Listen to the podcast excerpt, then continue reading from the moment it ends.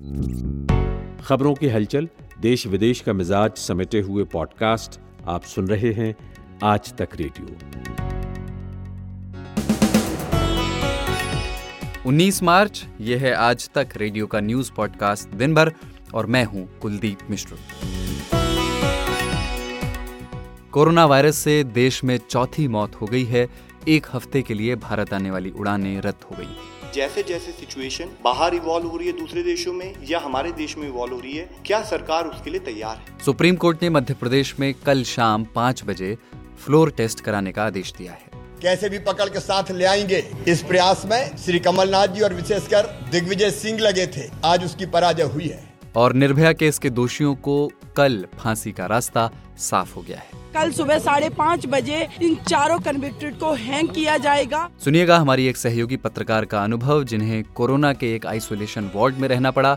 उन दो बैंकों की बात भी करेंगे जिनकी हालत खराब है लेकिन पहले मुख्य समाचार। मुख्य खबरों के साथ मैं हूँ अमन गुप्ता। भारत में कोरोना वायरस संक्रमण के मामले 170 से पार हो चुके हैं। वहीं भारतीय रेलवे ने कोरोना वायरस महामारी के चलते गैर ज़रूरी यात्रा पर रोक लगाने के लिए गुरुवार रात से अगले आदेश तक मरीज़, छात्र और विकलांग श्रेणी को छोड़कर अन्य सभी रियायती टिकटों पर अस्थायी रोक लगाने की घोषणा की है। रेलवे ने यात्रियों की कम संख्या के कारण 20 से इकतीस मार्च तक एक सौ अड़सठ ट्रेनों को रद्द कर दिया है। विदेश मंत्रालय के प्रवक्ता रवीश कुमार ने कोरोना वायरस को लेकर आयोजित सार्क देशों की वीडियो कॉन्फ्रेंसिंग के दौरान पाकिस्तान द्वारा कश्मीर का मुद्दा उठाने पर कहा है, यह एक मानवीय मंच था। न कि कोई राजनीतिक मंच। पाकिस्तान ने इसका दुरुपयोग किया है। उन्होंने कहा कि इस मंच का उद्देश्य था कि इस क्षेत्र में वैश्विक महामारी कोरोना से कैसे लड़ा जाए। 2012 में हुए निर्भया गैंगरेप और हत्या मामले में पटियाला हाईकोर्ट ने सजा रद्द करने के लिए दायर की गई याचिका आज खारिज कर दी। इस याचिका के खारिज होने के बाद अब डेथ वारंट के अनुसार चारों दोषियों को कल सुबह पाँच बजे फांसी दी जानी है। सऊदी अरब से भारतीय उम्र यात्रियों का अंतिम जत्था स्वदेश रवाना हो गया है। इसके साथ ही तीन हज़ार से ज़्यादा यात्रियों को यहाँ से निकालने का काम पूरा हो गया। ये लोग कोरोना वायरस के चलते उड़ानों पर लगी पाबंदियों के कारण सऊदी अरब में फंस गए थे। रूस में कोरोना वायरस के संक्रमण से पहली मौत का मामला सामने आया है। एक उन्यासी साल की बुज़ुर्ग महिला की मौत यहाँ अस्पताल में हो गई। महिला को तेरह मार्च को कोरोना संक्रमण की पुष्टि होने के बाद अस्पताल में भर्ती कराया गया था। आज तक रेडियो सुनता है सारा जहाँ। आज तक रेडियो पर दिन की सारी बड़ी खबरें लेकर हाजिर हूँ। मेरा नाम है कुलदीप मिश्र। कोरोना वायरस पर आज भारत के लिए चिंता बढ़ाने वाली खबरें आईं। चिंता यह है कि दूसरे प्रदेशों में भी ये वायरस फैल रहा है। इस वायरस से देश में चौथी मौत हो गई है और वो मौत हुई है पंजाब में। पंजाब सरकार ने तत्काल प्रभाव से 21 मार्च तक पब्लिक ट्रांसपोर्ट पर प्रतिबंध लगा दिया है। केंद्र सरकार ने भी फैसला लिया है कि 22 मार्च से भारत में किसी भी देश से आने वाली फ़्लाइट लैंड नहीं कर पाएगी। फ़िलहाल एक हफ़्ते के लिए ये बैन लगाया गया है। साथ ही 10 साल से कम उम्र के बच्चों और पैंसठ साल से ज़्यादा उम्र के बुज़ुर्गों को घर पर ही रहने की हिदायत दी गई है। देश में संक्रमण के मामले अब 180 से ज़्यादा हो गए हैं।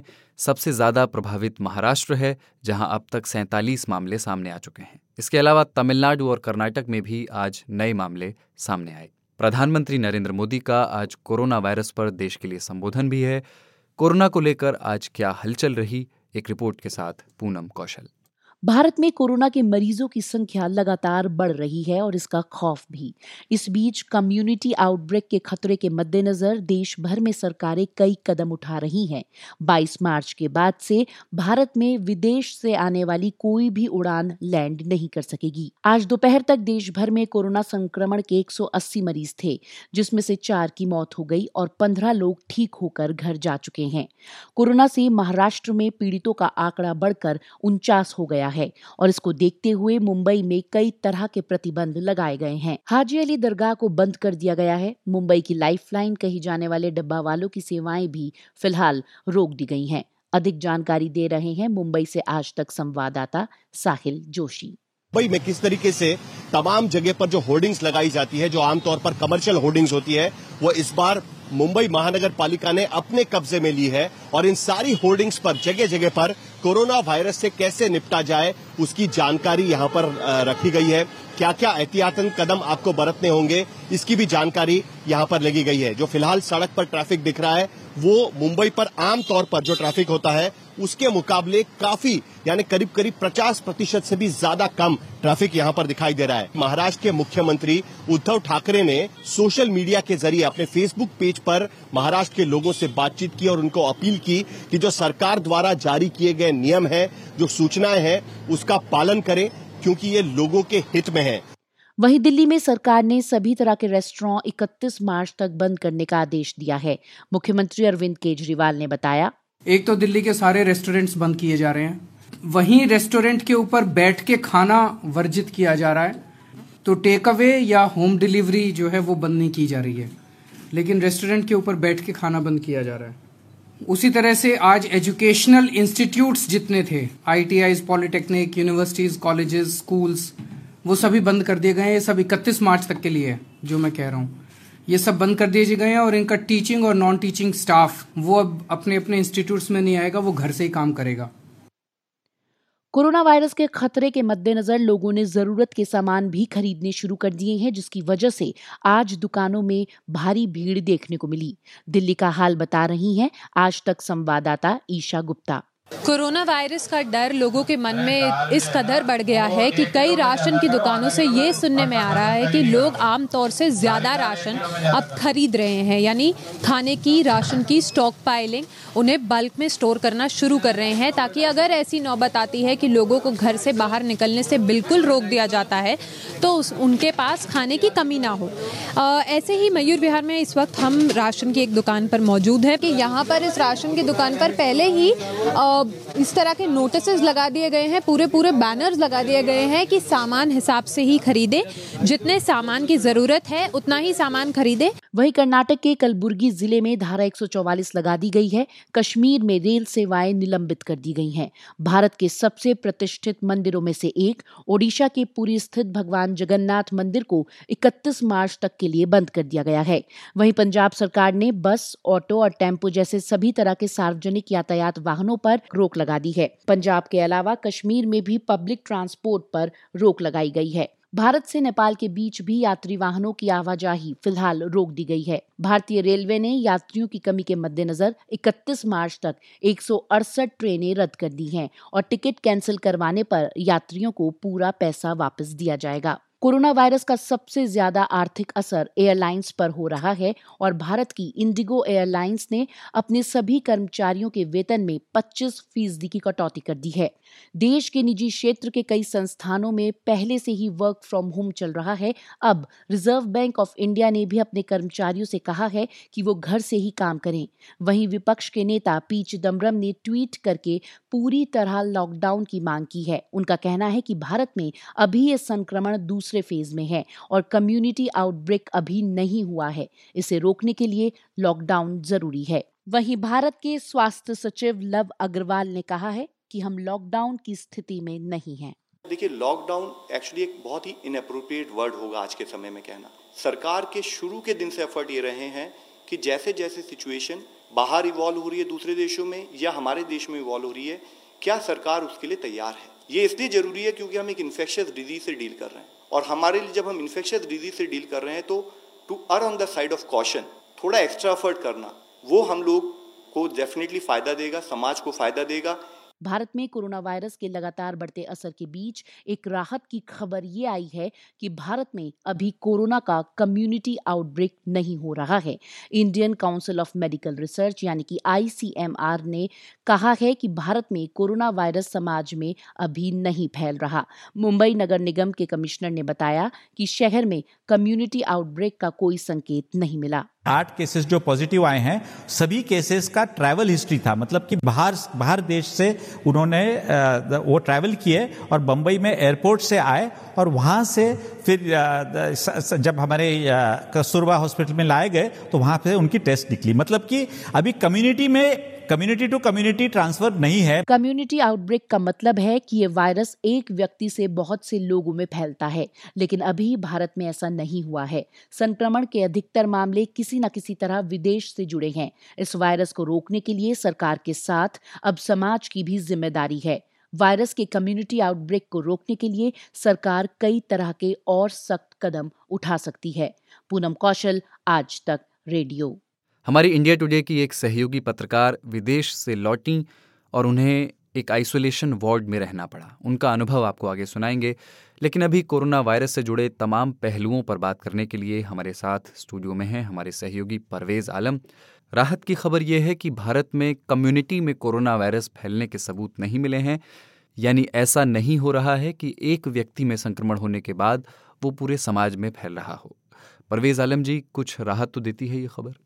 ये वाकई राहत की खबर है और है ये कि काफ़ी लोग एक अरसे से कह रहे थे कि आमतौर पर जिन लोगों को टेस्ट किया गया है, ये वो लोग हैं जो किसी न किसी तरह से सस्पेक्टेड या संदिग्ध जोन में आते हैं। मिसाल के तौर पे कोई इटली से आया है, कोई ईरान से आया है, कोई वुहान से आया है। तो ज़ाहिर सी बात है, ये तो फहरिस्त में नंबर एक पे आते हैं, लेकिन उन लोगों का क्या, जो हम लोगों की तरह एक समाज का हिस्सा हैं, मोहल्लों में रहते हैं और एक कॉलोनीज़ में हैं और एक शहर में रहते हैं जो कहीं बाहर नहीं गए और जो एक लंबे अरसे से यहीं हैं, जो बज़ाहिर किसी ऐसे शख्स के संपर्क में नहीं आए तो उन लोगों का क्या? तो उसमें यह है कि Indian Council of Medical Research के सोर्सेज से पता लगता है कि तकरीबन एक हज़ार ऐसे सैंपल्स लिए गए थे, जो कम्युनिटी से आने वाले लोग हैं। जैसे मैंने अभी मिसाल दी कि हम जैसे आसपास जो मोहल्लों, पूरा एक कम्युनिटी से निकल के आते हैं और उनमें सब जो सैंपल लिए गए हैं, उनमें किसी भी तरह का भी कुछ ऐसा पाया नहीं गया कि कोई उनमें कोरोना वायरस है। लेकिन मैं यहाँ पे ये भी थोड़ा सा अलर्ट कर दूँ कि अभी पूरी तरह से उसका रिज़ल्ट नहीं आया है। ये शुक्रवार 20 मार्च को दोपहर के बाद में उम्मीद की जा रही है कि वो रिज़ल्ट आएगा, लेकिन सबकी आँखें उस पर लगी हैं। फ़िलहाल जो प्रारंभिक नतीजे हैं, उनसे ये लगता है कि कम्युनिटी लेवल पे भारत में वायरस नहीं फैला है इन केसेस को देखते हुए। जी लेकिन एक सवाल ये भी उठ रहा है कि हिंदुस्तान की आबादी जिस तरह से है जितनी ज़्यादा है दूसरे देशों के मुकाबले उस रेशियो में टेस्ट नहीं हो रहे हैं यहाँ टेस्ट बहुत कम हो रहे हैं। ये बात बिल्कुल ठीक है कि तादाद बहुत ही कम है और सच बात तो ये भी है कि फैसिलिटीज़ भी बहुत कम है जाँच करने की कोरोना वायरस को। आ, मगर साथ ही साथ डब्ल्यू एच ओ के एक यहाँ पे रिप्रेजेंटेटिव हैं प्रतिनिधि हैं उनका नाम है डॉक्टर हैंक बेगडम उन्होंने एक तरह से भारत की खासी तारीफ़ की है कि भारत ने अब तक जिस तरह से पूरे मामले को हैंडल किया है वो ठीक है। ये बात उन्होंने भी कही कि हाँ टेस्टिंग और ज़्यादा होनी चाहिए बल्कि यूँ समझिए कि जैसे testing testing testing W H O ये कहता है।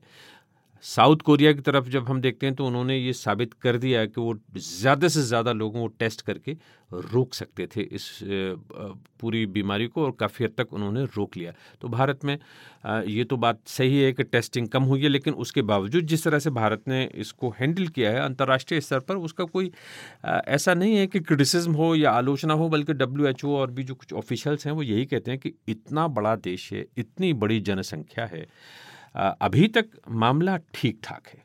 जी, और ये बात इंस्टीट्यूट ऑफ़ मैथमेटिकल साइंसेस जो कि चेन्नई में है, उनकी एक रिपोर्ट में भी सामने आई है। उन्होंने कहा है कि हिंदुस्तान में एक आदमी एवरेज 1.7 लोगों को इन्फेक्ट कर सकता है, जो कि ग्लोबल एवरेज जो है इसका, उससे बहुत नीचे है। इटली में ये 2.34 है, कतर में 3.06 है। तो एक राहत की खबर तो है ही। लेकिन बिहार प्रदेश की बहुत बात हो रही है टेंस पॉपुलेशन है। फिर भी वहाँ एक भी मामला सामने नहीं आया। ये आ, मतलब या तो खैर मनाइए अच्छी खबर है इसको यूँ समझ लीजिए लेकिन थोड़ा सा जैसे कहते हैं ना पिंच ऑफ़ सॉल्ट यानी कि सतर्क होकर जब हम ये बात कहेंगे तो अब तक ये है कि तकरीबन साढ़े तीन सौ के आसपास जो संदिग्ध हैं कोरोना वायरस संक्रमण के जो सस्पेक्ट्स हैं उनकी तो पहचान की गई है। आ, और ये था कि तकरीबन मंगलवार को 311 थी उसके बाद में फिर ये तादाद ऊपर तक गई। मामला ये है कि ढंग से जाँच नहीं हो पा रही है बिहार में और यूँ तो जो रिकॉर्ड है उसमें एक लैब दिखाई जाती है जो बिहार में है जहाँ पे इस वायरस को टेस्ट किया जा सकता है। एक बार बता ही दें कि कहाँ कहाँ कितनी लैब्स अवेलेबल ठीक है तो उसका नाम है Rajendra Memorial Research Institute of Medical Sciences जो पटना है। आ, लिखा है कि हाँ सब यहाँ पे लैब लैब है लेकिन आ, पत्रकार लोग वहाँ से बताते हैं कि कोई भी लैब नहीं है। जो काम कर रही हो ढंग से जहाँ पे कोरोना वायरस की जाँच हो सके पूरे बिहार की हम बात कर रहे हैं। और आमतौर पर क्या है कि जो ज़िलों के लेवल पे सैंपल कलेक्ट किए जाते हैं वो पटना आते हैं। पटना से फिर वो कलकत्ता जाते हैं और वहाँ से टेस्ट होके जाते हैं। तो ज़ाहिर पता है, जब सैंपल्स आते हैं तो पटना तक आते आते भी कुछ ख़राब हो जाते होंगे, ऐसा शक ज़ाहिर करते हैं एक्सपर्ट लोग। और पटना से कोलकाता जाते तक भी उनकी क्वालिटी कहीं ना कहीं सफ़र करती होगी। तो ये एक मामला ऐसा है कि बिहार में फैसिलिटी ना के बराबर है कोरोना वायरस की। आपने एक बात मुझसे पूछी कि और बाकी कहाँ कहाँ हैं? और भी बहुत कम है। कहा जाता है कि तकरीबन बासठ ऐसे लैब सेंटर्स हैं जहाँ पे कोरोना वायरस की जाँच हो सकती है, लेकिन इनमें तकरीबन बावन ऐसे हैं जहाँ पे ठीक तरह से काम हो रहा है। अब जैसे कि दिल्ली भारत की राजधानी को लीजिए All India Institute of Medical Sciences है National Centre for Disease Control NCDC जिसको कहते हैं, यहाँ पे है, महाराष्ट्र में है, इंदिरा गांधी गवर्नमेंट का जो कॉलेज है नागपुर में, फिर इसके अलावा मुंबई में जो कस्तूरबा हॉस्पिटल है, राजस्थान में अच्छी फैसिलिटीज़ हैं, जैसे कि सवाई मानसिंह जयपुर, बहुत बड़ा अस्पताल है, वहाँ पे एक केस ठीक भी हुआ हम लोगों ने पिछले दिनों अखबारों में पढ़ा था तो ये जयपुर की खबर थी। जयपुर में ही Doctor S N Medical College Jodhpur है और आगे चल के झालावाड़ में भी है और बीकानेर में भी है, उदयपुर में भी है, तमिलनाडु में है, King's Institute of Preventive Medicine Lucknow में सबसे मशहूर जो कॉलेज है, वो है King George's Medical College University वहाँ पे है Institute of Medical Sciences Banaras Hindu University में है। अलीगढ़ में, जो अलीगढ़ मुस्लिम यूनिवर्सिटी का मशहूर जवाहरलाल नेहरू मेडिकल कॉलेज है, उसमें भी कोरोना वायरस की फैसिलिटीज़ है। इसके अलावा और भी भारत के प्रदेश हैं, जहाँ पर कुछ फैसिलिटीज़ हैं, लेकिन बहुत कम है, क्योंकि भारत की जनसंख्या को मत भूलिए कि किस कदर बड़ी तादाद है। और एक बड़ी तादाद में अगर आप टेस्ट करने पर आ जाएँगे तो ना इतनी सुविधाएँ होंगी और ना ही एक तरह से डॉक्टर्स होंगे, ना संसाधन है। शुक्रिया, परवेज आलम। और अब दुनिया की बात करते हैं, चीन, जहाँ से ये वायरस शुरू हुआ। वहाँ इस वायरस आउटब्रेक के बाद आज पहला ऐसा दिन था, जब अब तक एक भी नया संक्रमण का मामला सामने नहीं आया। वहीं दूसरी तरफ़ इटली है, जो दूसरा सबसे प्रभावित देश है, जहाँ बीते 24 घंटे में इस वायरस ने 475 जिंदगियाँ छीन ली। ये अब तक किसी भी देश में एक दिन में कोरोना के संक्रमण से मरने वालों का सबसे ज़्यादा आंकड़ा है। एक तस्वीर आई है इटली के बरगामो शहर से, जिसमें एक वीरान सड़क पर सेना के ट्रक कतार में खड़े हैं और उन्हें लाशें ढोने के लिए बुलाया गया है। दुनिया भर से आ रही कोरोना वायरस की खबरों के साथ हमारे सहयोगी परवेज आलम। यूरोपियन यूनियन के chief negotiator Michel Barnier test के बाद कोरोना वायरस पॉजिटिव पाए गए हैं। यूरोप की सेंट्रल बैंक ने कोरोना संकट से निपटने के लिए 820 अरब डॉलर की सहायता का ऐलान किया है, जो कि अभूतपूर्व रकम है आपातकाल के काम के लिए। यूनाइटेड किंगडम में स्कूल बंद कर दिए गए हैं और खबर आ रही है कि लंदन को एक शहर की शक्ल में ज़िंदा रखने वाली अंडरग्राउंड रेल व्यवस्था जिसे ट्यूब कहते हैं, उसको पार्शली यानी कि आंशिक रूप से बंद किया जा रहा है। अखबार टेलीग्राफ ने सुर्खी लगाई है कि वीकेंड तक लंदन में लॉकडाउन अनाउंस कर दिया जाएगा। बीबीसी का कहना है कि लंदन अंडरग्राउंड नेटवर्क के 40 स्टेशन बंद कर दिए गए हैं। लंदन में रात में ट्यूब और बस सर्विस बंद की जा रही है। प्रधानमंत्री बोरिस जॉनसन ने कहा है कि कोरोना वायरस तेज़ी से लंदन में फैल रहा है। तकरीबन 900 कंफर्म्ड केसेस हैं। 34 लोगों की मौत हो चुकी है सिर्फ़ लंदन में। सीएनएन का कहना है कि लंदन में पार्शियल लॉकडाउन होने वाला है और पूरे यूके में तकरीबन दस हज़ार फौजी तैनात किए जा रहे हैं, जो लॉकडाउन और पाबंदियों का पालन करवाने के लिए सड़कों पर गश्त करेंगे। न्यूयॉर्क टाइम्स ने ये तादाद बीस हज़ार बताई है, यानी कि तकरीबन बीस हज़ार सैनिक ब्रिटेन में कोरोना वायरस से संबंधित इंतज़ाम संभालने के लिए सड़कों पर पेट्रोलिंग करेंगे। मीडिया रिपोर्टों के मुताबिक अमेरिकी सरकार कोरोना वायरस से निपटने के लिए आने वाले 18 माह तक की योजना बना रही है। अब तक तकरीबन 9000 अमेरिकी कोरोना पॉजिटिव टेस्ट हो चुके हैं और तकरीबन 150 लोगों की मौत हो चुकी है। कोरोना के संक्रमण से 140 से ज़्यादा देश प्रभावित हैं। दुनिया भर में करीब 9000 लोगों की मौत हो चुकी है। दो लाख से ज़्यादा अभी भी इस वायरस की चपेट में हैं और तकरीबन पिचासी हज़ार लोग ठीक भी हुए हैं। सरकारें इस घातक वायरस पर काबू पाने के लिए तेज़ी से काम कर रही हैं। इटली में एक ही दिन में 475 लोगों की मौत के बाद यहाँ की सरकार ने 10,000 मेडिकल छात्रों को मैदान में उतार दिया है। फाइनल एग्ज़ाम रद्द कर दिए गए हैं ताकि वो तनाव मुक्त होकर मरीजों की देखभाल कर सकें। तीसरा सबसे प्रभावित होने वाला देश है ईरान। यहाँ भी तेज़ी से मौतों का आंकड़ा बढ़ रहा है। सत्रह हज़ार मामलों में से 1100 लोगों की मौत हो चुकी है। यहाँ फंसे 255 भारतीयों में भी कोरोना संक्रमण होने की पुष्टि हुई है और माना जा रहा है कि ये संख्या बढ़ भी सकती है। ईरान के अलावा अभी मध्य पूर्व के किसी और देश में लॉकडाउन नहीं किया गया है। शुक्रिया परवेज आलम। आगे आपको सुनाएँगे हमारी एक सहयोगी पत्रकार का क्वारंटीन का तजुर्बा। स्क्रीनिंग जो काउंटर था वहाँ पे बोला कि आप रुकिए थोड़ी देर। फिर उन्होंने डॉक्टर से बात किया और तो मुझे बोला गया कि आपको आइसोलेशन थ्रू जाना पड़ेगा आपको सफदरजंग ले जाएँगे हम। और वे कौन से सरफेसेस हैं जहाँ कोरोना वायरस ज़्यादा टिक सकता है? यह हवा में करीब आधे घंटे तक तैरती हैं। तो इस बीच उस जगह से गुजरने वाले सभी लोग इस वायरस से संक्रमित हो सकते हैं। कोरोना वायरस पर और जानकारी दिन भर के अगले हिस्से में, लेकिन पहले खबर मध्य प्रदेश से। मध्य प्रदेश में आखिर वही हो गया जो बीजेपी चाहती थी। सुप्रीम कोर्ट में दिन भर चली सुनवाई के बाद तय हुआ कि विधानसभा स्पीकर को कल शाम पाँच बजे तक फ्लोर टेस्ट कराना होगा। अदालत ने बागी विधायकों की सुरक्षा सुनिश्चित कराने के लिए मध्य प्रदेश और कर्नाटक के डीजीपी को आदेश जारी किए हैं। साथ ही कहा है कि बेंगलौर में बैठे 16 विधायकों पर विधानसभा में हाजिर होने का कोई दबाव नहीं है। वो चाहे तो आए या ना आए। साथ ही कल होने वाले बहुमत परीक्षण की वीडियोग्राफी भी होगी। बीजेपी नेता और पूर्व मुख्यमंत्री शिवराज सिंह चौहान ने कोर्ट के फैसले का स्वागत किया है। प्रलोभन, खरीद लेंगे, कुचल देंगे, मिटा देंगे कैसे भी पकड़ के साथ ले आएँगे। इस प्रयास में श्री कमलनाथ जी और विशेषकर दिग्विजय सिंह लगे थे। आज उसकी पराजय हुई है। और इसलिए माननीय सर्वोच्च न्यायालय के इस फैसले को हम सिरोधारी करते हैं। कल फ्लोर टेस्ट होगा, हाथ उठा के होगा। और हमारा पूरा विश्वास है कि अल्पमत की सरकार, केवल अल्पमत की सरकार नहीं है, ये जनता के साथ धोखा करने वाली, विश्वासघात करने वाली, पीठ में छुरा घोंपने वाली मध्य प्रदेश, और विशेषकर बल्लभ भवन को दलालों का अड्डा बनाने वाली, शराब माफियाओं के द्वारा संचालित परिवहन माफिया, रेत माफिया, तबादला माफिया मज़ाक बना दिया था इनने। रोज नियुक्तियाँ हो रही है, आयोगों के अध्यक्ष बनाए जा रहे हैं, और मज़ाक बना दिया जिन जिनको नियुक्ति दे रहे थे। आज ऐसे अन्याय की पराजय हुई है, और हमारा अटल विश्वास है। करोड़ों करोड़ जनता की दुआएँ और आशीर्वाद हमारे साथ है। वहीं फैसले से हताश कांग्रेस ने भी इसे मंजूर तो कर ही लिया है। सुनिए मध्य प्रदेश में कांग्रेस के बड़े नेता जीतू पटवारी को।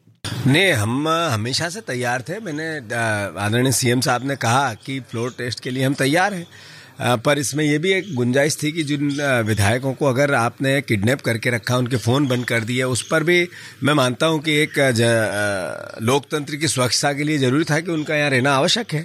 पर मैं हर परिस्थिति में फ्लोर टेस्ट के लिए सरकार तैयार है। मैंने कहा हमने कभी नहीं कहा इस बात को कि कोर्ट ने जो संज्ञान दिया है सुप्रीम कोर्ट के जो आदेश है निर्देश है उसको मानने का की बाध्यता विधानसभा अध्यक्ष का है। हम तो हर बार तैयार थे हर बार तैयार है हर बार तैयार रहेंगे। अभी भी कॉन्फिडेंस है? Hundred percent? इसमें क्या हो गया? अच्छा, फ्लोर टेस्ट के सोलह विधायकों को लेकर कोर्ट ने कहा है कि अगर वो आना चाहें तो कर्नाटक के डीजीपी और मध्य प्रदेश के डीजीपी सुरक्षा उन्हें प्रदान करें। तो ये तो क्लियर होगा, मगर ये है कि आना चाहें तभी। नहीं, मैं मानता हूँ कि कोर्ट ने जो उसको तो मैं सार्वजनिक रूप से कुछ नहीं कहना चाहता, पर लोकतंत्र की सुरक्षा के लिए जो लोग वोट लेते हैं, उनका दायित्व होता है कि उनका निर्वाह उस तरीके से वो करें। पर कानून की अपनी बाध्यताएँ होती है, और कानून में भी अपने कुछ क्यों होते हैं? कुछ न कुछ ऐसी परिस्थिति होती है जिससे कि गलती करने वाला या अपराध करने वाला व्यक्ति अपराधी करके बच जाता है। मैं मानता हूँ कि ये उस तरीके की नज़ीर है। इसके पहले मध्य प्रदेश के मुख्यमंत्री कमलनाथ ने आज तक से बात करते हुए बीजेपी को अविश्वास प्रस्ताव की चुनौती दी थी। हमने पिछले पंद्रह महीनों में अपनी बहुमत तीन दफ़े सामने रखी है। तो आज हमारी बहुमत की सरकार है। अगर कोई सड़क पर उठ के कहने लग जाए कि आपकी बहुमत नहीं है, आपकी बहुमत नहीं है तो ये अविश्वास प्रस्ताव लाएँ। यही सिस्टम होता है। ये अविश्वास प्रस्ताव लाएँ किस तरह? इन्होंने विधायकों को बंद करके रखा हुआ है, किस तरह इन्हें कैप्टिव रखा हुआ है। अगर ये अपने खुले मन से, अगर ये स्वतंत्र होकर कर लेते, ये भोपाल आते, आपके सामने आते, मीडिया के सामने आते तो इनको कर्नाटक ले जाने की क्या ज़रूरत? अब इनसे इस्तीफे लगाए और इस्तीफे कौन लाते हैं? भारतीय जनता पार्टी के पूर्व मंत्री और उनके नेता, स्पीकर के पास कांग्रेस जन के इस्तीफे लाते हैं। इन्होंने कभी नहीं कहा कि हमने कांग्रेस छोड़ दी है। ये आज कांग्रेस संसदीय दल के सदस्य हैं। ना हमने उनको अभी तक निकाला है, ना उन्होंने कांग्रेस छोड़ी है। इस पूरे घटनाक्रम पर नज़र रखे हुए थे भोपाल से आज तक संवाददाता रवीश पाल सिंह। आखिरकार वो घड़ी आ गई जिसका भारतीय जनता पार्टी बेसब्री से इंतज़ार कर रही थी। भारतीय जनता पार्टी ने सुप्रीम कोर्ट का रुख किया था और मध्य प्रदेश में फ्लोर टेस्ट की मांग की थी।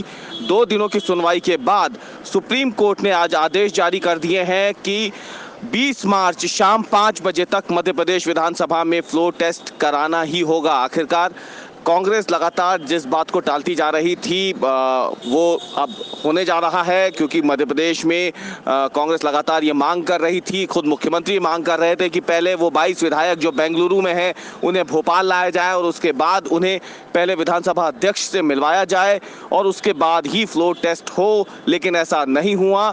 सुप्रीम कोर्ट ने स्पष्ट कर दिया है कि विधायक जो बेंगलुरु में है, वो इस कार्रवाई में अगर भाग लेना चाहते हैं तो उनकी मर्ज़ी अगर वो इसमें भाग नहीं लेना चाहे, उन्हें पूरी सुरक्षा मुहैया कराई जाए, उन पर किसी भी तरीके का कोई दबाव नहीं रहेगा इस कार्रवाई में फ्लोर टेस्ट के दौरान विधानसभा में, सदन में रहने का। लेकिन इसके साथ ही जो दिन भर जिरह चली, कांग्रेस की तरफ़ से, सरकार की तरफ़ से वकीलों ने अपना पक्ष रखा, उनका साफ़ तौर पर कहना था कि ये जिस तरीके से भाजपा ने बंधक बना रखा उन बाईस विधायकों को, पहले उन्हें किसी भी सूरत पर भोपाल लाया जाए। वहीं विधानसभा की कार्रवाई में राज्यपाल या फिर कोर्ट को हस्तक्षेप ना करने की बात भी कही गई थी।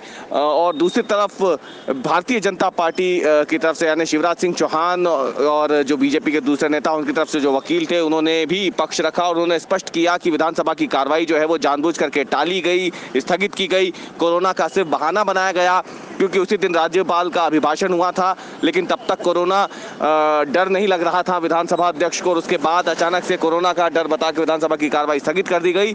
इन तमाम बहस को सुनने के बाद कोर्ट ने आज शाम छः बजे के करीब ये फैसला दे दिया है कि अब 20 मार्च पाँच बजे से पहले ये विधानसभा में फ्लोर टेस्ट सरकार को करवाना ही होगा और इसके साथ इतने दिनों से लगातार जो सियासी संग्राम मध्य प्रदेश में चला आ रहा था, वो कहीं ना कहीं किसी अंतिम मोड़ पर अपने अंतिम निष्कर्ष पर पहुँचता हुआ ज़रूर दिख रहा है। शुक्रिया रवीश पाल सिंह। निर्भया रेप मामले में कल सुबह दोषियों को फांसी देने का रास्ता साफ़ हो गया है। पटियाला हाउस कोर्ट ने चारों दोषियों के डेथ वारंट पर रोक लगाने से इनकार कर दिया। इस बारे में दाखिल हुई याचिका खारिज कर दी गई है और निर्भया के परिवार ने इस फैसले के लिए न्यायपालिका का आभार जताया है। 2012 के इस मामले में आठ साल बाद न्यायिक प्रक्रिया पूरी होने के बाद आखिरकार इंसाफ की घड़ी आ ही गई लगती है। निर्भया पक्ष के वकील प्रसन्न हैं। सुनिए वकील सीमा कुशवाहा को। कन्विक्टेड के लॉयर ने एक पिटीशन मूव की थी कि कल जो डेथ सेंटेंस होना है, उसको पोस्टपोन किया जाए तो माननीय पटियाला हाउस कोर्ट ने उनकी पिटीशन को रिजेक्ट कर दिया है, क्योंकि जितने भी ये कन्विक्टेड थे निर्भया केस में, उन सबके सारे राइट पूरी तरीके से एग्जॉस्ट कर चुके हैं। इसलिए पिटीशन पटियाला हाउस कोर्ट ने डिसमिस की है और कल सुबह साढ़े पाँच बजे इन चारों कन्विक्टेड को हैंग किया जाएगा। निर्भया की माँ आशा देवी ने सभी का आभार जताया है। मैं उन लोगों को, उन लोगों को बहुत बहुत मैं उन, उनकी आभारी हूँ। बहुत बहुत मैं उनकी कर्जदार हूँ। कि आज भी हमारे साथ लोग खड़े हैं। तो मैं बहुत बहुत, सबको बहुत बहुत धन्यवाद देती हूँ। कोर्ट ने अपना फैसला सुनाया, लेकिन उससे पहले बहुत कुछ घटा। एक मौका तो ऐसा भी आया जब कोर्ट परिसर में दोषी अक्षय की पत्नी ने जज के सामने रोना शुरू कर दिया। उसने निर्भया की माँ से फांसी रुकवाने की अपील भी की। आज तक संवाददाता पूनम शर्मा कोर्ट परिसर में ही मौजूद थी।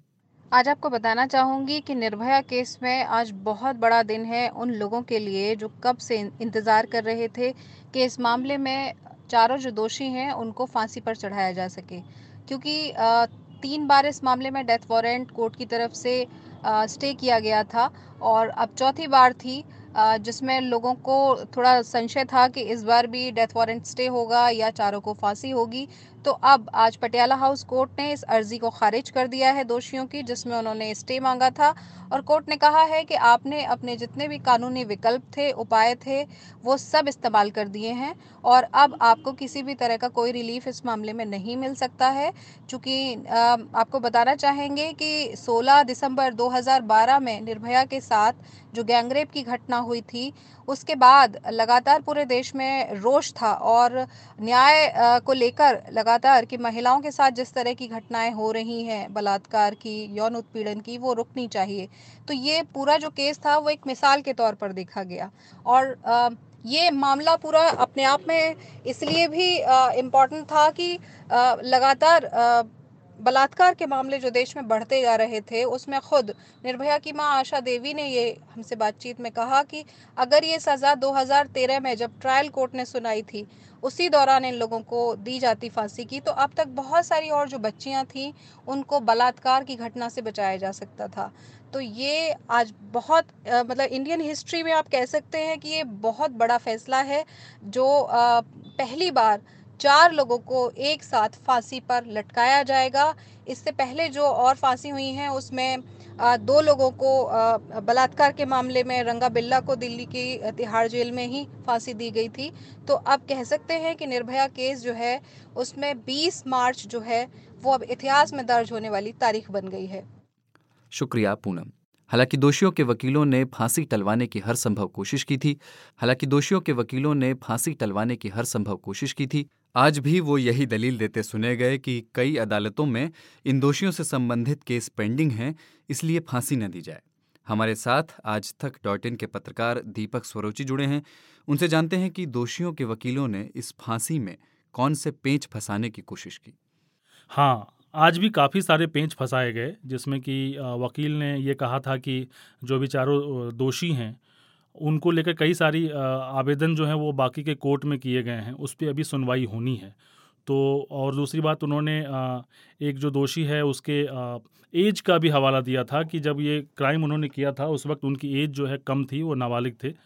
हालाँकि सभी चीज़ों को देखते हुए कोर्ट ने उनकी सारी याचिकाएँ खारिज कर दी है। और अब जो ऐसा लग रहा है कि अब कल उनको फांसी हो जाएगी।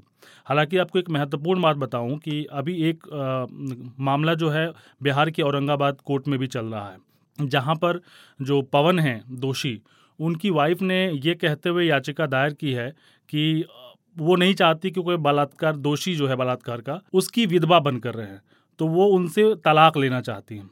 इसी आधार पे उन्होंने 16 तारीख को उन्होंने याचिका दर्ज की थी और आज उस पर सुनवाई होनी थी। हालाँकि चूँकि वो खुद उपस्थित नहीं हुई थी कोर्ट में तो कोर्ट ने ये कहा है कि 24 तारीख को वो कोर्ट में सशरीर, यानी कि जो जिन्हें तलाक चाहिए, उनकी जो पत्नी है वो कोर्ट में आए, उसके बाद उस पर सुनवाई होगी। जैसा कि वकील ने कहा था कि बाकी सारे कोर्ट में भी आवेदन किया गया है। अगर उसको माना जाता तो उन्होंने अच्छा फंसा दिया था, क्योंकि अगर उनको कल फांसी दे दी जाती है बीस तारीख को तो फिर चौबीस तारीख को उनके तलाक वाले मामले में सुनवाई कैसे होगी? तो ये काफ़ी मतलब महत्वपूर्ण तरीके से उन्होंने फंसाया था लेकिन आ, मुझे लगता है कि जिस तरह से आज कोर्ट का फैसला आया है उसके बाद अब ये सारी पेचीद पेचीदगी ख़त्म हो गई है और उन्हें फांसी देने का रास्ता साफ़ कर दिया है। दिलचस्प बात ये भी है कि इससे पहले जो है इनके वकील ए पी सिंह हैं उन्होंने इंटरनेशनल कोर्ट में ये आवेदन किया था मानवाधिकार का हवाला देते हुए कि इनके कई सारे आश्रित हैं। यानी इनके जाने के बाद इनके बच्चे हैं वाइफ हैं तो उनको कौन देखेगा? तो मानवाधिकार का हवाला देते हुए वहाँ भी मांग की गई थी कि इस कोर्ट इस मामले को देखा जाए। तो मुझे लगता है कि आईसीजे ने भी शायद अभी तक इस पर कोई रिएक्शन नहीं दिया है और शायद यही वजह रही क्योंकि वो भी जानते हैं कि भारत में कानूनी प्रक्रिया जो है वो काफ़ी बढ़िया है और दोषी को पूरा मौका दिया जाता है। शुक्रिया दीपक स्वरूची। आप सुन रहे हैं आज तक रेडियो। उत्तर प्रदेश की भारतीय जनता पार्टी की सरकार ने आज तीन साल पूरे कर लिए हैं। मुख्यमंत्री योगी आदित्यनाथ ने कहा कि एक नए उत्तर प्रदेश की बुनियाद डाली जा रही है, लेकिन कांग्रेस महासचिव प्रियंका गांधी ने महिला सुरक्षा के मुद्दे पर सरकार को घेरने की कोशिश की। सरकार ने कई उपलब्धियों का दावा किया है, लेकिन इन तीन साल में कई विवाद भी मुख्यमंत्री और सरकार के खाते में आए हैं। योगी सरकार के तीन साल कैसे रहे, इस पर बात करने के लिए हमारे साथ हैं। इंडिया टुडे हिंदी के विशेष संवाददाता मंजीत ठाकुर। मंजीत आप 2017 चुनाव के दौरान भी फ़ील्ड पर थे। आपने सरकार के वादों और दावों को करीब से देखा है। पहले तीन ऐसे बिंदुओं के बारे में बताएँ जिनके बारे में आप समझते हों कि ये एक आम राय है सरकार ने ठीक ठाक काम किया है। आ, मुझे लगता है कि इस मामले में उन्होंने सबसे पहला काम जो किया है और वो एक आने वाले दिनों के लिए भविष्य के लिए एक बेहतर संकेत भी है कि उत्तर प्रदेश इन्वेस्टर समिट में, जो 2018 में हुआ, उन्होंने आदित्यनाथ ने दावा किया कि करीब करीब पौने पाँच लाख करोड़ रुपए का निवेश प्रस्ताव पास हुआ है, जिनमें से तीन सौ इकहत्तर परियोजनाएँ जो है, वो क्रियान्वित हुई हैं। ये एक बड़ी छलांग कही जा सकती है, जब दुनिया भर में अर्थव्यवस्था नीचे की तरफ़ जा रही है तो और अगर ये निवेश प्रस्ताव ज़मीन पर उतरते हैं और उन पर काम शुरू होता है तो पैसा रोल आउट होगा वहाँ की इकोनॉमी में। इस इन्वेस्टर समिट के माध्यम से जहाँ वैश्विक निवेश को उत्तर प्रदेश में लाया गया वहाँ बुनियादी ढांचे का विकास भी हुआ क्षेत्रीय असंतुलन था उसको भी आ, कम करने की कोशिश हुई जैसे आप पूर्वांचल एक्सप्रेस वे जो करीब करीब 340 किलोमीटर लंबा है या बुंदेलखंड एक्सप्रेस वे जो करीब करीब 300 किलोमीटर के की लंबाई का है या करीब करीब 500 किलोमीटर लंबा गंगा एक्सप्रेस वे तो ये जो बुनियादी ढांचे हैं इनको एक उपलब्धि मानना चाहिए योगी आदित्यनाथ की सरकार का। देखिए पत्रकारों के लिए प्रशंसा फिर भी मुश्किल होती है लेकिन आलोचनाएँ आसान होती हैं। जी। तो आलोचनाओं के कई बिंदु हो सकते हैं लेकिन तीन बड़े बिंदु आपके हिसाब से। एंटी रोमियो स्क्वाड जो बनाया था वो पंद्रह बीस दिन में ही खराब हो गया और पता नहीं कहाँ चले गए दस्ते। इसलिए ये निष्क्रिय हुआ ये ख़राब इसलिए हुआ क्योंकि शुरू में ही विवादित बना दिया गया और लड़के लड़कियों को युवा वर्ग जो है उसको इतना परेशान किया गया कि इसके खाते में बदनामियाँ अधिक आई। और उपहास का पात्र भी बना जी। और दूसरा जो दूसरी नाकामी मुझे जो लगती है किसान कर्ज माफ़ी के मसले पर उत्तर प्रदेश की सरकार लगभग नाकाम रही क्योंकि भारतीय जनता पार्टी ने अपने चुनावी घोषणा पत्र में तो उसको शामिल किया था और कैबिनेट की पहली बैठक में ही घोषणा भी कर दी थी। छियासी लाख लघु और सीमांत किसानों के छत्तीस हज़ार करोड़ रुपए कर्ज माफ़ करने की घोषणा की थी सरकार ने। लेकिन जब दो रुपए, चार रुपए का चेक मिलने लगा तो फिर हास्यास्पद हो गया ये पूरा मसला। इसलिए आज भी उत्तर प्रदेश में बड़ी संख्या में किसान जो है अपने कर्ज माफ़ होने की राह जो है बाट देख रहे हैं। तीसरी जो नाकामी मुझे ऐसी लगती है कि वो 24 घंटे बिजली और गड्ढा मुक्त सड़कों का जो वादा किया था सरकार ने, वो भी कहीं ना कहीं नाकामी के खाते में आएगी, क्योंकि अगर आप उत्तर प्रदेश की सड़कों पर चलेंगे, जिन इंफ्रास्ट्रक्चर के विकास की बात मैंने की, उनको हटाकर, जो एक्सप्रेस वे हैं, उनको हटाकर तो छोटे शहरों को जोड़ने वाली ज़िले वाली सड़कें उन पर गड्ढे आपको सड़कों से अधिक दिखेंगे। अभी भी नहीं। गड्ढे ही दिखेंगे मैं आपको कह रहा हूँ। गाँव तक अठारह घंटे और शहरों में चौबीस घंटे बिजली देने के बाद भी उस वादे पर भी खरा नहीं उतर पाई है सरकार। तो मुझे लगता है कि ये भी एक बड़ी नाकामी है। प्रश्न बार बार उठता है कि योगी सरकार में पुलिस प्रशासन बड़ा सख्त रहा।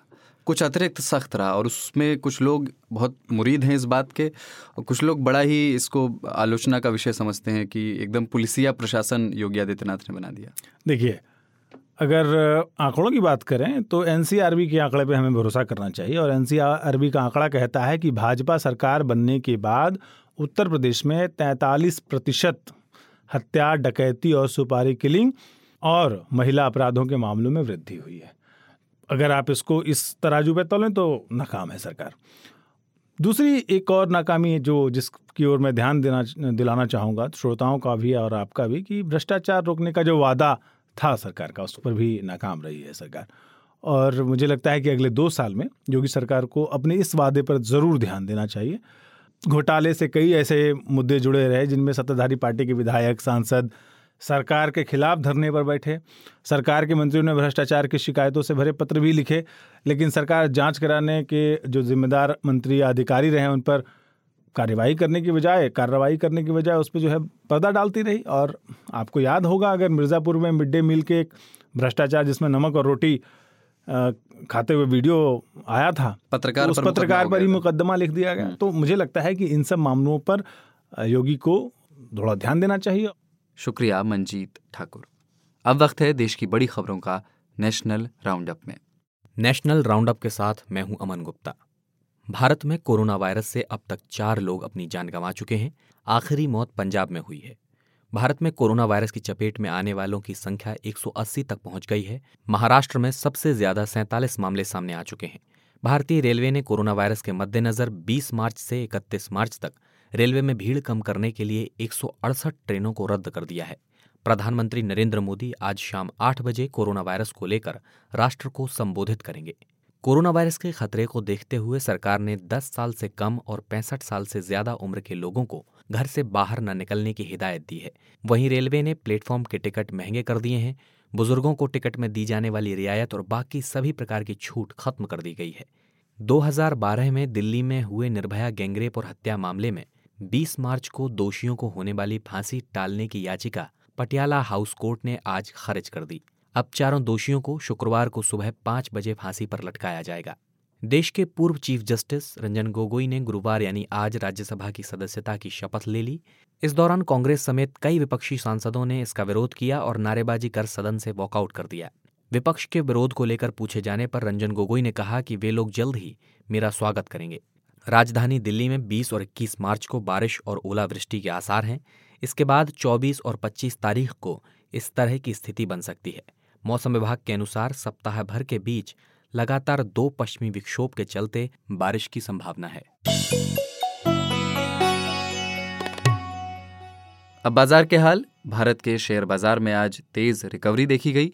सेंसेक्स में 2155 अंक की गिरावट के बाद 501 अंक की बढ़त दर्ज की गई।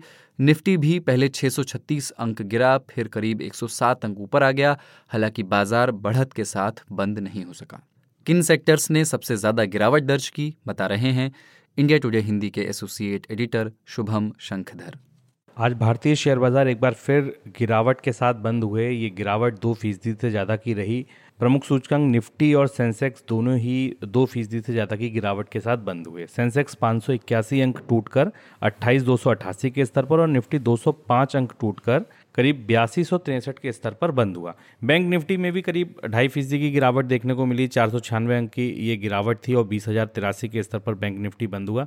मिड कैप और स्मॉल कैप इंडेक्स में भी गिरावट का सिलसिला नहीं रुक रहा है क्योंकि बाज़ार की जो बिकवाली है वो चौतरफा है, हावी है। इसीलिए आज मिड कैप इंडेक्स भी करीब चार फ़ीसदी से ज़्यादा की गिरावट के साथ बारह के स्तर पर बंद हुआ।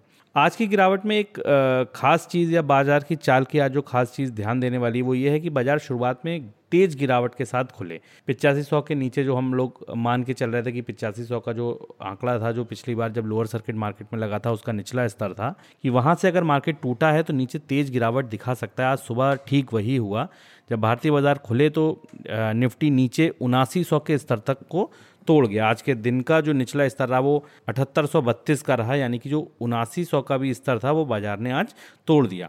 हालाँकि नीचे के स्तर से कुछ रिकवरी देखने को मिली। ये रिकवरी शॉर्ट कवरिंग मानी जा रही है, क्योंकि बाज़ार में शॉर्ट के सौदे बहुत ऊपर से बहुत ज़्यादा हो गए थे। आज शाम को प्रधानमंत्री का एक संबोधन भी है तो उससे पहले एक शॉर्ट कवरिंग बाज़ार में नीचे से देखने को मिली है, जिसकी वजह से आज निचले स्तरों से बाज़ार करीब साढ़े तीन सौ पॉइंट, पौने चार सौ पॉइंट सुधर के बंद हुआ है। ये वापसी अगर केवल शॉर्ट कवरिंग की है, यही शायद वजह रही कि बाज़ार बंद होने से पहले करीब एक घंटा पहले पौन घंटा पहले फिर बाज़ार में एक बार गिरावट देखने को मिली और एक टाइम पे जो बाज़ार हरे निशान में चले गए थे या तेज़ी के साथ कारोबार कर रहे थे, बंद होते होते वो फिर लाल निशान में शिफ्ट हो गए। यहाँ समझने की एक बात ये भी है कि जब तक बाज़ार की चाल पर कोई भरोसा ये नहीं किया जा सकता, जब तक कि बाज़ार में तेज़ी कम से कम दो से तीन दिन तक टिकाऊ ना रहे, जिसकी अभी तक फ़िलहाल कोई संकेत नहीं मिल रहे हैं। बाज़ार में लगातार गिरावट ही जारी है। इसलिए अगर कोई छोटी सी तेज़ी आती भी है तो सेल ऑन राइज की स्ट्रेटजी अपना बनाकर जो भी ट्रेडर्स हैं, वो फिल से अपनी बिकवाली करते हैं और मुनाफा वसूली के लिए आ जाते हैं। स्टॉक्स की बात करें या सेक्टर्स की बात करें तो आज banking technology oil and gas automobiles इन सभी सेक्टर्स में गिरावट देखने को मिली। ऑटो इंडेक्स आज अपने छः साल के निचले स्तर पर पहुँच गए। आज ऑटो इंडेक्स में काफ़ी तेज़ गिरावट देखने को मिली। मेटल और ऑटो ये दो सेक्टर थे जहाँ सबसे ज़्यादा गिरावट देखने को मिली। मेटल और माइनिंग में करीब पौने नौ फ़ीसदी की गिरावट थी, जबकि ऑटो में करीब छः फ़ीसदी की गिरावट देखने को मिली। इसके अलावा इंजीनियरिंग हो फार्मा हो फ़ूड बेवरेजेस हो बैंकिंग हो टेक्नोलॉजी हो ऑयल एंड गैस हो, सारी जगह पर गिरावट थी। रिलायंस इंडस्ट्रीज़ जो बाज़ार का दिग्गज शेयर है, वहाँ आज वो उसको टीसीएस ने पछाड़ दिया। टीसीएस बाज़ार की सबसे बड़ी कंपनी बन गई। रिलायंस के शेयरों में आज एक हज़ार से नीचे भाव चले गए। बल्कि दिन में एक ऐसा समय भी आया था जब भाव 900 का भी स्तर तोड़ गए थे। हालाँकि जैसा कि बाज़ार में निचले स्तर से रिकवरी दिखी तो वो रिलायंस में भी दिखी। तो रिलायंस नीचे के स्तर से कुछ ज़रूर सुधरा, लेकिन फिर भी लाल निशान में ही बंद हुआ। आज शेयरों की हिसाब से बात करें तो जिन शेयरों में तेज़ी दिखी, निफ्टी के जिन शेयरों में, उनमें आईटीसी था, करीब सात फ़ीसदी चढ़कर बंद हुआ। भारतीय Airtel, Kotak Mahindra HDFC bank Infosys power grid Hero MotoCorp और आईयूसी ये शेयर दिखे जहाँ पर आज कुछ तेज़ी देखने को मिली। हालाँकि आईयूसी वगैरह की तेज़ी बहुत ज़्यादा नहीं थी, आधा फ़ीसदी की तेज़ी थी, जबकि गिरावट, बजाज ऑटो एच जे steel Sun Pharma Adani ports इनमें काफ़ी गहरी थी और एशियन पेंट जैसे शेयर जो अच्छे दिनों के शेयर माने जाते हैं या T C S doctor Reddy's यहाँ भी एक से दो फ़ीसदी से ज़्यादा की गिरावट देखने को मिल रही थी। भारतीय इंफ्रा ट्रेल का शेयर सत्रह फ़ीसदी तक टूट गया, जबकि कोल इंडिया में करीब पंद्रह फ़ीसदी की गिरावट देखने को मिली। यस बैंक जो पिछले कुछ दिनों में बड़ा चर्चा में रहा था, आज यस बैंक दोबारा से गिरावट के साथ बंद हुआ और ये भाव तिरपन रुपये पर आ गया ये ध्यान देने वाली बात है कि जिन बैंकों ने दस रुपये में शेयर उठाए थे, दस रुपये में जिनको बैंकों को हिस्सेदारी मिली थी, वो आज तीन दिन बाद अपना हिस्सा बेच सकते थे। तो ये हो सकता है कि वो जो एक हज़ार करोड़ शेयर बांटे गए उनमें से कुछ शेयर बाज़ार में बिकने में आए हों, ढाई सौ करोड़ शेयर शायद वापस आए हों। कल एक खबर ये थी कि मधु कपूर ने अपने दो करोड़ से ज़्यादा शेयर मार्केट में बेच दिए। उसकी वजह से ये नेगेटिव सेंटीमेंट था, जिसकी वजह से येस बैंक आज दस फ़ीसदी से ज़्यादा गिरावट के साथ बंद हुआ। हालाँकि जो निवेशक इसमें हैं, उनको एक तिहाई से ज़्यादा शेयर बेचने की अनुमति नहीं है, उनके लिए तीन साल का लॉक इन लगा दिया गया है, लेकिन इसके बाद भी अगर ये गिरावट आ रही है तो इसका मतलब बड़े निवेशक जो हैं, उन्होंने ये बिकवाली की है। बाज़ार में आज शाम का जो प्रधानमंत्री का संबोधन होगा, उस पर नज़र रखेगा। इसके बाद आज अमेरिकी बाज़ार की शुरुआत कैसे होती है, क्योंकि डाउ फ्यूचर्स अभी भी 300 अंक गिरावट के साथ कारोबार कर रहे हैं। तो अगर अमेरिकी बाज़ार में गिरावट देखने को मिलती है, एशियाई बाज़ार फिर से टूटते हैं तो निश्चित तौर पर भारतीय शेयर बाज़ार में भी अभी कोई आंकड़ा ऐसा नहीं बताया जा सकता या माना जा सकता। जहाँ ये मान लिया जाए कि यहाँ छोटे या मध्यम अवधि के लिए ये निचला स्तर बन गया है। अठहत्तर सौ के नीचे अब अगला लेवल क्योंकि अठहत्तर सौ अपने आप ये हो जाएगा, क्योंकि आज का निचला स्तर अठहत्तर सौ करीब है तो अठहत्तर सौ से नीचे अब निफ्टी फिर खसकता है तो फिर नई खाई सात हज़ार तक की खुल जाएगी। लेकिन फ़िलहाल जो बाज़ार की चाल है, वो गिरती छुरी की तरह है, जहाँ पकड़िए वहाँ हाथ कटेगा। तो इसलिए अगर कोई भी निवेश करना है या आप कोई भी निवेश शुरुआत करना चाहते हैं तो उसके लिए अपने वित्तीय सलाहकार की सलाह ज़रूर लें। आज के इस मार्केट रैपअप में इतना ही।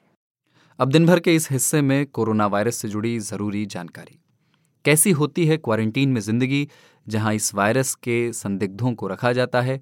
हमारी सहयोगी और इंडिया टुडे डॉट इन में एसोसिएट एडिटर अनन्या भट्टाचार्य विदेश गई थीं और जब वो दिल्ली लौटी तो उन्हें एहतियात के तौर पर सफदरजंग अस्पताल के आइसोलेशन वार्ड में रखा गया।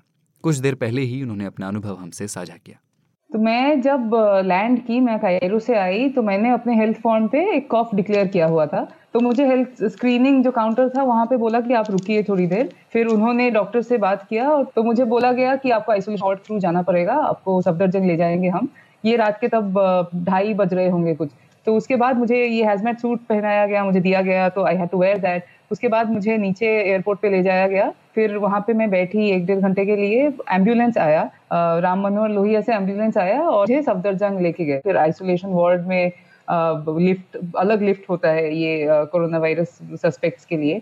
क्योंकि ये देखिए, बहुत ही ज़्यादा डेलिकेट है, बहुत ही ज़्यादा संक्रामक डिज़ीज़ है। तो आप नहीं चाहेंगे कि आपकी लापरवाही के वजह से किसी को भी कुछ भी हो जाए। तो वही अलग लिफ्ट है, फिर आइसोलेशन वार्ड में मुझे ले जाया गया, जो अलग विंग है एक, और उसके बाद रूम दिखाया गया मुझे, बोला कि आप यहाँ बैठ जाइए, हम अभी डॉक्टर कोई आके आपसे बात करेगा। और बोला कि सैंपल्स आपके कल लिए जाएँगे मतलब सुबह लिए जाएँगे, और वो भेजे जाएँगे एंड 28 से बहत्तर घंटे लगेंगे रिजल्ट्स आने के लिए। तो मैंने तो दिमाग में वही सोच के रखा था कि अगर पॉजिटिव होता है तो पंद्रह दिन I have to stay here और uh, लेकिन दो दिन में मेरे रिजल्ट्स आ गए और वो नेगेटिव आए तो मुझे वहाँ से डिस्चार्ज कर दिया गया। अनन्या ने यह भी बताया कि दिल्ली के सफदरजंग अस्पताल में जो व्यवस्था थी वो कितनी संतोषजनक थी। मैं संतुष्ट से बहुत ज़्यादा थी। मैंने इतना एक्सपेक्ट नहीं किया था। जब मुझे ले गया गया था मुझे लग रहा था कि गवर्नमेंट हॉस्पिटल है पता नहीं कैसे रहूँगी किस तरह के हालात होंगे वहाँ पे। लेकिन अंदर मतलब ये आइसोलेशन वार्ड कोई प्राइवेट फैसिलिटी से कम नहीं है। इनफैक्ट बहुत बेटर है क्योंकि वहाँ पे doctors are the best so बहुत ही साफ़ सुथरा है। हर वक्त सैनिटाइज किया जा रहा था क्लीन किया जा रहा था। कोई भी चीज़ की कमी उन्होंने महसूस नहीं होने दिया। बैलेंस्ड मील्स थे, तीनों वक्त मतलब उन्होंने चाय और बिस्किट तक भी नहीं छोड़ा, वो भी शाम को पहुँचा दिया हम लोगों के पास। और हमेशा पूछते रहे कि कुछ भी ज़रूरत हो फ़ोन नंबर दिया गया था कि कुछ भी ज़रूरत हो, आप कॉल कीजिए। पानी सोप टूथपेस्ट टूथब्रश कुछ भी चाहिए, आप हमें बताइए, हम अरेंज कर देंगे। अगर आपको घर से कुछ मंगवाना हो तो आप वो भी कर दीजिए, हम हॉस्पिटल स्टाफ के थ्रू हम आपको पहुँचा देंगे। बस एक ही चीज़ थी कि आप बाहर के किसी से मिल नहीं सकते हैं। शुक्रिया अनन्या भट्टाचार्य।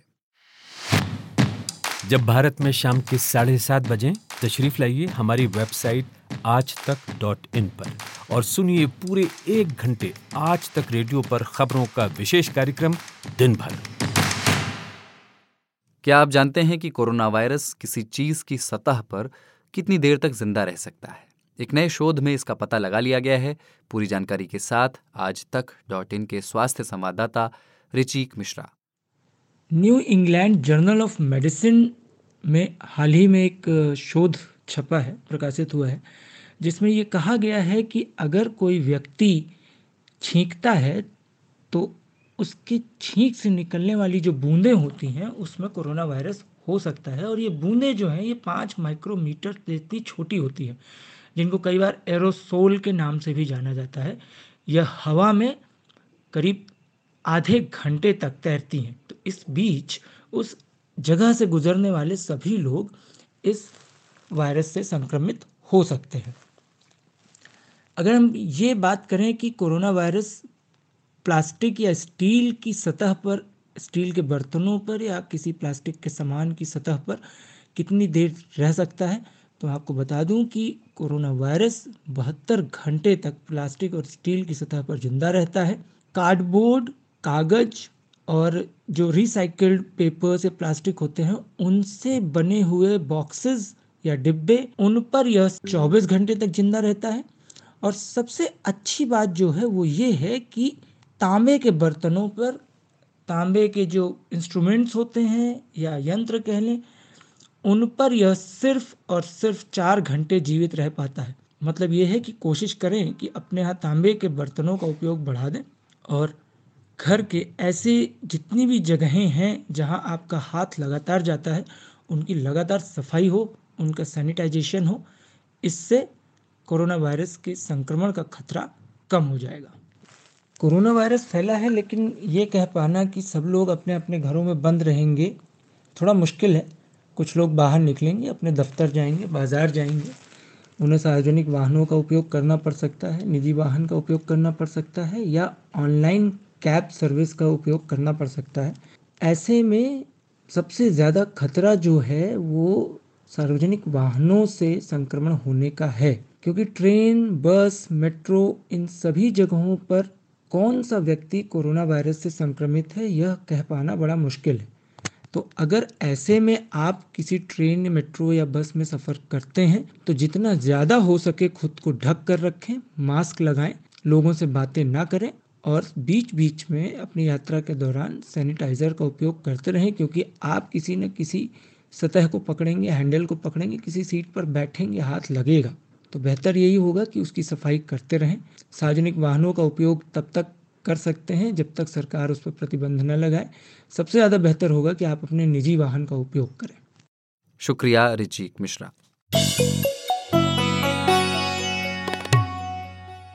कोरोना का असर कहें या यस बैंक त्रासदी के निशान। बैंकिंग सेक्टर शेयर बाज़ार में हाफता नज़र आता है। कल भी दो सरकारी बैंकों के अलावा निजी बैंक स्टॉक मार्केट में पिट रहे थे। हालात आज भी जुदा नहीं रहे। हमें भारतीय बैंकों की खस्ता हालत के बारे में जरा विस्तार से समझा रहे हैं। इंडिया टुडे हिंदी के संपादक अंशुमान तिवारी। अब इसमें दो वजहें हैं। एक तो एक वजह तो ये है कि तात्कालिक तौर पर बाज़ार में गहरी नकारात्मकता है नेगेटिविटी है कोरोना को लेकर। पर कोरोना को लेकर बैंक इतना क्यों परेशान है, है? या कच्चे तेल की कीमतें टूटकर तीस डॉलर तक से नीचे आ जाने को लेकर बैंक क्यों परेशान है? और उसमें भी निजी बैंकों पर पर इतनी चोट क्यों हो रही?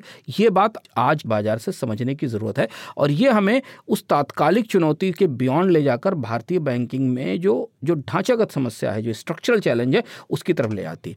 पहली चीज़ समझना ज़रूरी है जो कि जो कि श्रोता जानते रहें और मानते रहें कि हम ये मानते थे कि भारत के निजी बैंक ज़्यादा एफिशिएंट है, ज़्यादा सक्षम है। सरकारी बैंकों में तो बहुत ज़्यादा ज़्यादा सरकार का हस्तक्षेप है, वो मनमाने ढंग से कर्ज देते हैं, वो साफ़ सुथरा काम नहीं करते हैं, जब भी वो डूबते हैं तो सरकार उनको बचा लेती है टैक्स पेस का पैसा डालकर। पर निजी बैंक बहुत इफ़िशियंट हैं, बहुत साफ़ सुथरे हैं, बहुत ट्रांसपेरेंट हैं, वहाँ कोई गड़बड़ी नहीं है। एस बैंक के डूबने के साथ, देश के के चौथे सबसे बड़े प्राइवेट बैंक के डूबने के साथ, दुनिया, भारत के लोगों का की धारणा टूटी है कि कि प्राइवेट बैंक्स में गंदगी नहीं है।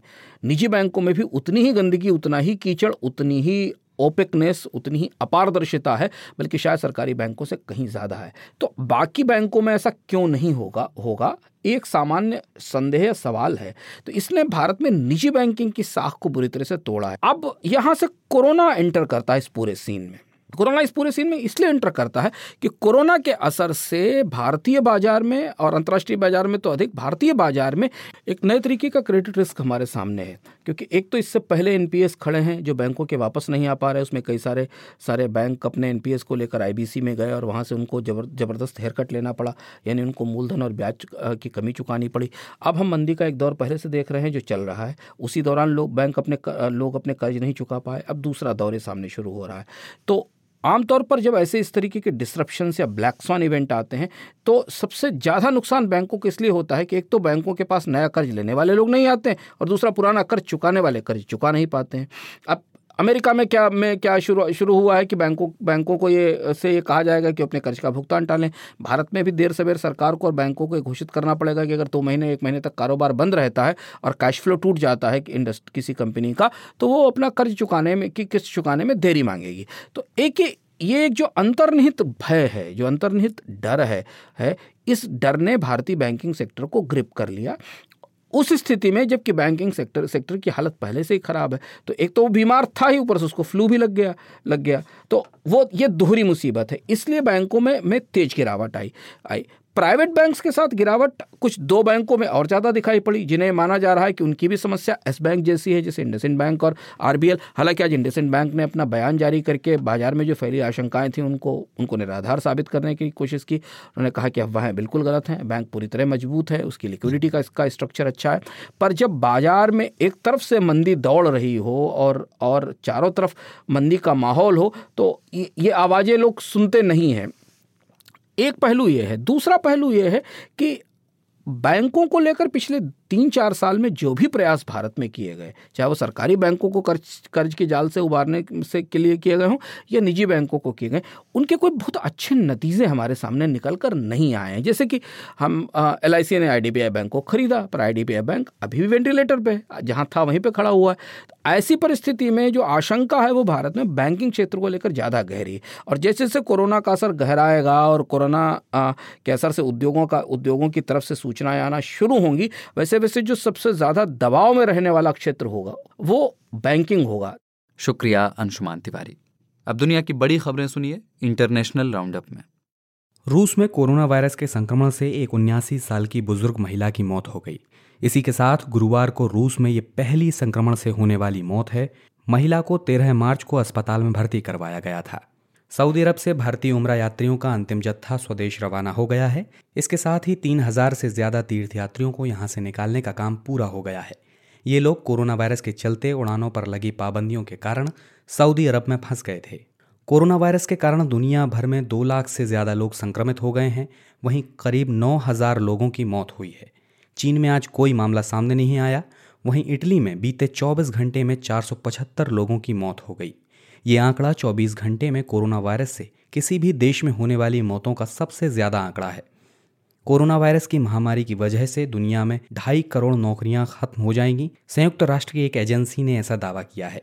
एजेंसी का कहना है कि दुनिया भर में नौकरी पेशा लोगों पर कोरोना वायरस का बड़ा प्रभाव पड़ेगा और करीब ढाई करोड़ नौकरियों पर संकट आ जाएगा।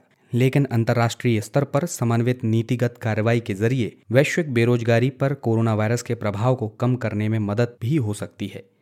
कोरोना वायरस महामारी के बीच भारत सरकार ने ऐसे देशों की सूची जारी की है जहाँ से भारतीय स्वदेश नहीं लौट सकते। इनमें France, Germany, Italy, Spain, Sweden, UK, Switzerland, Poland, Turkey, Denmark, Norway, Portugal, Romania और नीदरलैंड शामिल हैं। इसके अतिरिक्त फिलीपींस, मलेशिया और अफ़गानिस्तान से भी कोई एयरलाइन किसी यात्री को लेकर भारत नहीं आएगी।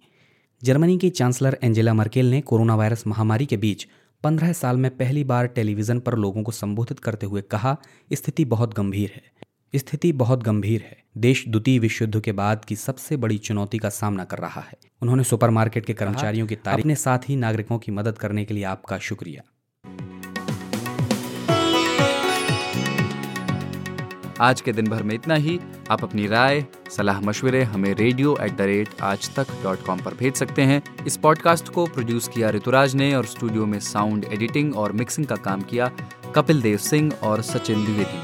कल फिर आपसे मुलाकात होगी। कुलदीप मिश्र को इजाज़त दें। नमस्कार।